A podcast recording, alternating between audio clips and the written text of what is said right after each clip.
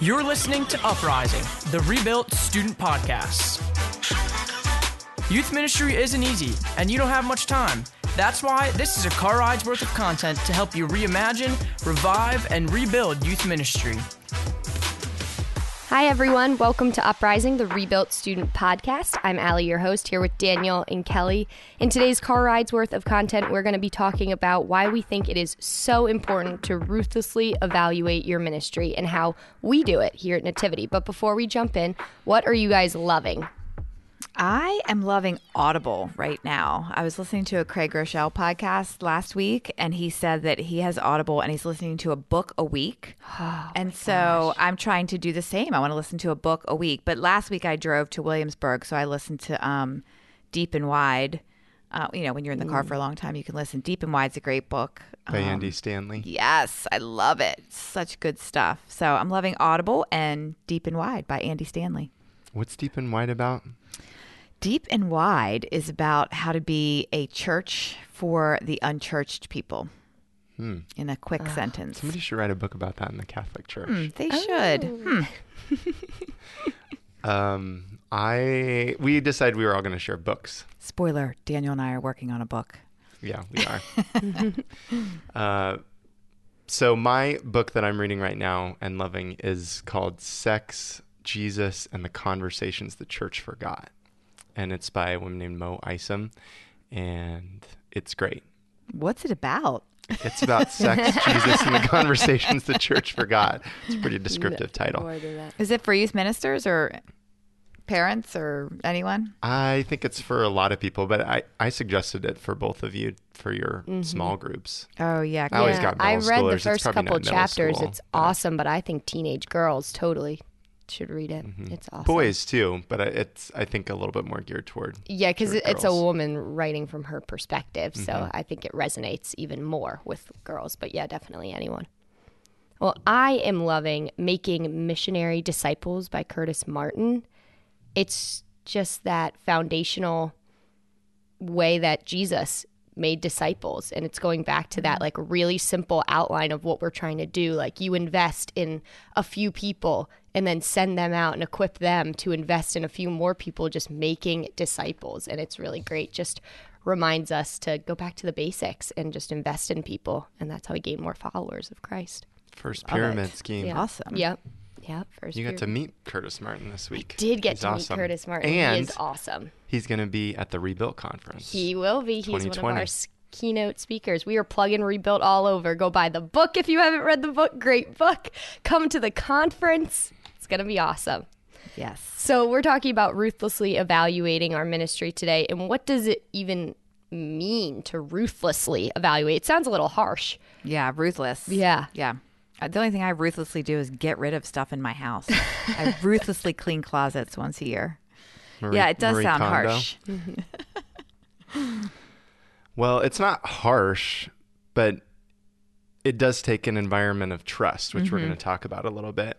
And we're far from perfect, which is why we need to be evaluating all the time. Um, and we've learned some things about how to continuously be working towards self improvement. So we have some do's and don'ts um, about evaluating our ministry. The first do is to do it weekly. So we meet every Monday and recap our weekend. Our programs are on Sundays, both middle and high school. And so we spend a little bit of time with our team plus a couple of our key volunteers on Mondays. And we do it a little bit differently each week, but we tend to look back on our program and look at it piece by piece and talk about what's working and what's not working. We dwell a lot longer on the things that aren't working. Um, so we do it weekly. The second thing is that we name and celebrate wins. We do that. I didn't make that a do.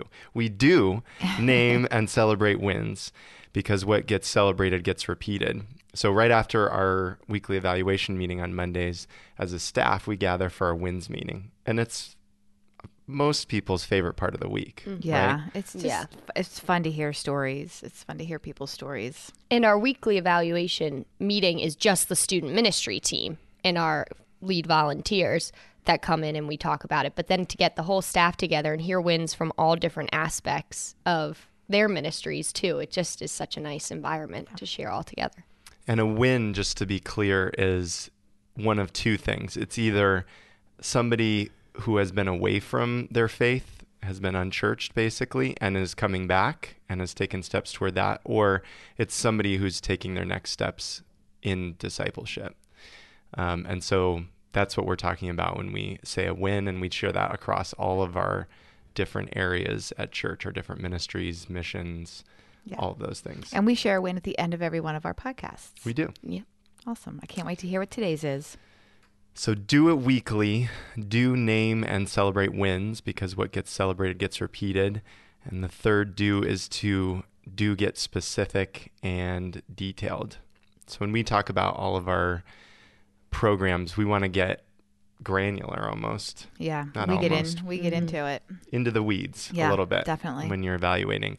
So when we're talking about our game, um, which we've been evaluating a lot lately, we talk about the timing of it and how we can call out the names a little bit faster to make the thing run better. How Right. the music How come we is can working. add energy to it. Yeah. Yeah. How we can, What you know, did work hmm and how we can replicate Right. that, but then what definitely didn't and why didn't it? Right. we were just doing giant Jenga, and the first week we didn't. we had challenges that we had printed on labels on the blocks, but we didn't have enough of the challenges, so that the teens were pulling these blocks and there wasn't anything on them. And we said we got to put them on every. we had single them on like half the blocks, but it went on for like five minutes. No one got a single challenge. We're like, what's yeah. going on? So you want to make sure that you get specific and detailed, whether you're evaluating games or messages or whatever it is. Um, get very specific and detailed. All right. So a couple of don'ts when you're evaluating. The first one is don't get personal. You're not evaluating people uh, or their character, really. That's a separate mm-hmm, conversation. Mm-hmm. You should mm-hmm. be doing that to some degree, but that's not what we're talking about here. We're talking about ruthlessly evaluating your ministry. So it's not that um, you don't like Allie when you're evaluating. It's how did Allie do on this message? How can she do it better? Yeah. You have to have people that want to get better. Like when I was a teacher, I remember my first year teaching, I I never was evaluated. Like nobody came in to my to my classroom to evaluate how I was doing. And I remember being so disappointed by it. Like I want to be better at this, but without anybody telling me how I can be better, I think I'm doing a great job, you know. Um and so there's a couple things that you need. Maybe we're going to get to that. Yeah, must uh, we're going to get to that next. It must happen in an environment of trust and Yeah. we'll talk about how to to build that. But all right, what are two things that we don't do, Daniel, when we ruthlessly evaluate? Well, we don't get personal. That was the Mm-hmm. first one. And the last one of these is we don't avoid feedback because it's hard to obtain or the team is small or whatever reason. Feedback is incredibly important to continue improving.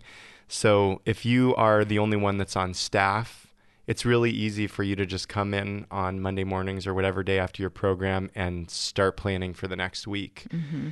But it's vital that you track and get feedback somehow because making it hard to obtain or or having a small team really isn't a good reason to not solicit feedback. And it's not like we're asking for it every single week, but mm. you can have a short, you know, 5-minute debrief meeting at the end of your program. You can ask for feedback by email specifically. There's a lot of ways that you can do it. Mm-hmm. And a lot of times, as leaders are walking out, they'll share with you, good or bad, how did it go? Just asking them and getting that conversation started. Just be open to good, bad, whatever the feedback is, because you need it to help you grow. And even if you don't like the feedback or you don't feel like it's on point, there's still value in it. Mm-hmm.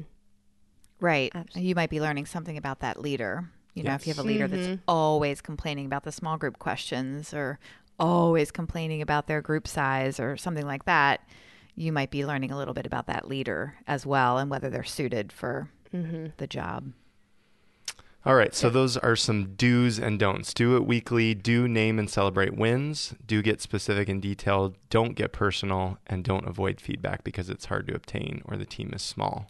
Yep. And as Kelly mentioned, when we say don't get personal, in order for that to happen, when you're obtaining feedback and ruthlessly evaluating your ministry, it has to happen in an environment of trust trust between you and your coworkers, you and your staff as a whole, you and your leaders, whoever you're communicating with, evaluating with. It needs to happen in an environment of trust. Yes. So, how do we do that? Well, you can only evaluate well when you are building the trust within your team. So I I've worked at other churches where I've tried to do this and it really just has never worked. So is it is it personality based? I mean, I'm sure you had relationships that were good. Some of it, yeah, some of it like you were talking about is an openness to being evaluated. And I had some coworkers in the past who just weren't open to it. Mm. You'd try to offer feedback, and it wasn't a regular part of what we did either. I oh, think that yeah. that helps mm. a lot. Um, but it, because it wasn't a regular part when we did bring it, it felt like it was a personal attack. Mm-hmm. And there were tears, and there was oh my. shut off oh. body language, crossed arms, oh. leaning away. Um, a lot of things that just indicated I am not open to this. Wow. Um, Allie, have you always been like that, wanting feedback and or is that something you kind of yeah. learned when you came here? No, I've always wanted feedback. Um, I was always good with because I wanted to get better at things. Yeah. You know, even I'm just thinking back to like school and yeah, like turning in a draft a and yes. yeah, getting it back. I loved having yeah. edits and stuff and doing that. Um, but there is a fine line between it being personal and i have been in situations where it doesn't feel like i'm right. being evaluated in a positive way like if it's constructive criticism i can take it but if it feels too personal then i shut down. Yeah. Um, i'm reading this book called i read more than one book at a time. It's called thank you for the feedback and it talks about when you are it's it's all about how to receive feedback well and it talks about the person again the trust. It talks about the person mm-hmm who gives it to you. And sometimes there are people who like who can't give me feedback. Like my yes. husband cannot give me feedback on some things. well, he cannot give me feedback on my hair ever. Don't talk to me about my hair. Can we give you feedback? Yeah, sure. Hair? I yeah. think it looks great. Thank you. well, it goes back to that having the environment of trust and the relationship of trust. Because if we don't have a great relationship and then you approach yeah. me and there's already yeah. all this other baggage or built mm-hmm. up things between us. Right. Or we've never I'm not going before. to be open enough yeah. to receive. Yes. Yeah. Or like it's you only were in on my like you came to observe for five minutes and walked right out. Like, didn't see the whole you're message. Not credible yeah, yeah, enough to share. Yes. Good. That's good. Yeah. And then again, just we're evaluating actions, programs, choices. We are not evaluating the person. So that that helps to foster that environment of trust. Is that it's never about the person's character. That's a private one on one conversation um, that's different, that's done in love. Um, all of this is done in love as well, but it's just evaluating the actual program and the actual message or the actual game and not really the person. Yeah, because the goal is to make each mm-hmm. other better on on your team and to make the program better and to raise one another up. And our pastor is really incredible at this next point. He he always pairs his criticism first with encouragement. So when he sits and listens to our messages specifically, he's so good at giving feedback. Yeah, and you're always a little nervous mm-hmm, when he's in mm-hmm. the room, right? Because mm-hmm. he's the pastor and he's so good at giving a message, but yep. he is so good at evaluating it. He's just like the first thing he says is I real and he's real specific, right? Like mm-hmm. I really liked when you said this and I loved how you said this and and then he'll go into the criticism part, which is always so encouraging. Like maybe you could beef up, beef up, beef up this part a little bit. Maybe you could, you know, add a joke in here. Like he's just so very good at it. Yeah, and he that specific part, I think, just to mm-hmm, come back mm-hmm, to that, is very mm-hmm. important. Uh, we like to say that things don't get dynamic until they get specific, and that is certainly true with criticism. I didn't know we like to say that. We I say like that all the time. You don't ever hear that? It's one of Tom's favorite phrases. Oh, Tom has a lot of favorite phrases. Yeah, he does. a lot. Um, and this is all part of professional development. It's not just for a church environment, but we're we're trying to get better at our job all the time, um, and that's what makes transformation in our ministries possible for us as workers for our program. All of that's impossible to really change and to move forward without the feedback. And in all of this, what creates really the culture of trust uh, when you're doing ruthless evaluation is that the leader needs to lead the way. The leader has to be open mm. to the feedback. Mm-hmm. So if you are the only one that's on staff in youth ministry in your parish, which is probably most most of our listeners, or if you're a lead volunteer, if you're open to it, then the people who are serving alongside you will be open to it. Mm-hmm. Absolutely. Thanks for being open to it, Daniel. Yeah. I try. you are. So, we're going to give you guys some tools for evaluation, how to actually implement this. We've given you some do's and don'ts and a little bit about our environment and how we do it, but some tools for you is the six hat thinking um, strategy for a meeting. So, this idea, there's a video on YouTube you can find if you Google six hat thinking, but there's six hats and they're of six different colors. And the idea is that you put on a certain hat for each phase of the meeting. Whatever you're evaluating, it can be just one specific topic like the game, or it could just be your student ministry overall. And you're going to put on to start just the white hat, which is all about data in actual numbers. Okay, how many kids are coming? How much? How many small group leaders do we have? How long do we spend on each part of the night? Mm-hmm. What? It's all specific data like that. Then you can put on the red hat, and that's your emotion. And you say, well, how do you feel? Ugh, how I do you hated feel the the game. game is going? Yeah. exactly. or you can be angry, but everyone is on the same page and is discuss- discussing the same topic with the same thought process of how they're right. evaluating it. So somebody isn't talking about numbers and someone else starts yelling out about how they can't stand the game or the music right. or something. So we're all on the same page. It just organizes people's feelings and helps you move just in a more organized manner. And I think right. and then up- like when you move on to green hat, which is like the creative hat, mm-hmm. you can't go back to red. Yeah. Like we've already we've moved on. Mm-hmm. Yeah. And you've gotten it out. So it isn't festering yeah. and going to come out. And when somebody offers an, an awesome idea, right. I'm not shutting it down because I'm upset about some other part, you know, mm-hmm. mm-hmm. just all those different things. So six hat, we love using that here at Nativity across the board in all our ministries. Um, it's a really great exercise for you to keep your meeting a little bit more organized. Yeah, I think it avoids that after the meeting gossip yes, really does. well too, because you you everyone's the red been heard. Hat, yeah, and yeah. yes. Mm-hmm. And we use it a couple of different ways too. Mm-hmm. I think you can use it the way that you're describing in a meeting where you where you, you walk through something six. and use all yeah. six. Or the other way that we use it is when we're meeting now that we're all familiar with it and we're talking about something we can say to kind of shift the conversation i'm going to put on my red hat right mm-hmm. now this mm-hmm. is how i feel right yeah about yep. the games yeah the message yeah once you're familiar with it you can announce it so everyone's like okay Daniel's got his green hat. We're um, we're gonna be open to Yep. whatever he's about to say. He's brainstorming. Yep. He's creative. Yeah. yeah. So another tool that we use, this is specific for messages, is from the book Made to Stick by Chip and Dan Heath. And they have an acronym for what sticky messages, and they've actually this is like research based that they've done. Um, so the acronym is success without the second S. So it's S U C C E S. A lot of people think that it's misspelled when you see it, but Mhm. it's success and it's simple, unexpected, credible, concrete, emotion, and story. So when you're looking at your message, you can look at these six elements and you I, we're not going to explain them in a lot of detail, but that's what the book is. Each section is about one of these elements and how to integrate them into your message and why they're effective. And so a lot of times when you're looking at a message and you say, ah, that just didn't quite work, but I can't quite put my mhm. finger on it. It's usually because it's lacking in some of these. And you don't always have all six in your message, but you want to have at least a couple of them. Mm-hmm. So that's Made to Stick from Chip and Dan Heath.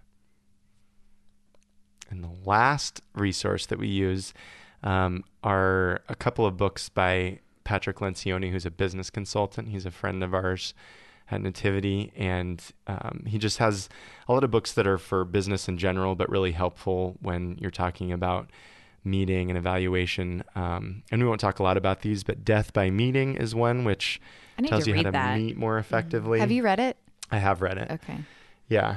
and we try to model that with the way that we structure our meetings Mm-hmm. as a church. And the other one is um, the ideal team player, and Mm-hmm. that has three characteristics of an ideal team player. One of them is humility, which I think is probably the most important when you're talking about ruthlessly Mm, evaluating. so if you're not going to read any other part of that book, read the part about humility. Humility. Yeah. Yeah, definitely. And so our win for ruthlessly evaluating, as funny as we kept we kept mentioning as our example games because that is our win, but we don't really mean that as in we have it right because we don't. We're still It's a win that we we're still evaluate it. figuring it out exactly. That's why it's our win because every week we are ruthlessly evaluating how it went this week, how it went this week.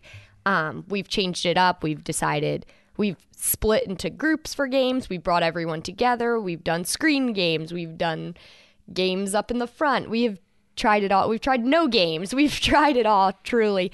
And that's just sometimes what you have to do to figure out how to get it right. And you have to keep evaluating, keep switching it up. So we're definitely making some headway figuring out what works for our teens and our group. But we did not get there without ruthlessly evaluating. So that is Right. our win for sure. We love you guys. Thanks so much for joining us today on Uprising. Next time, we will be discussing what your pastor's role should be within your ministry. So tune in.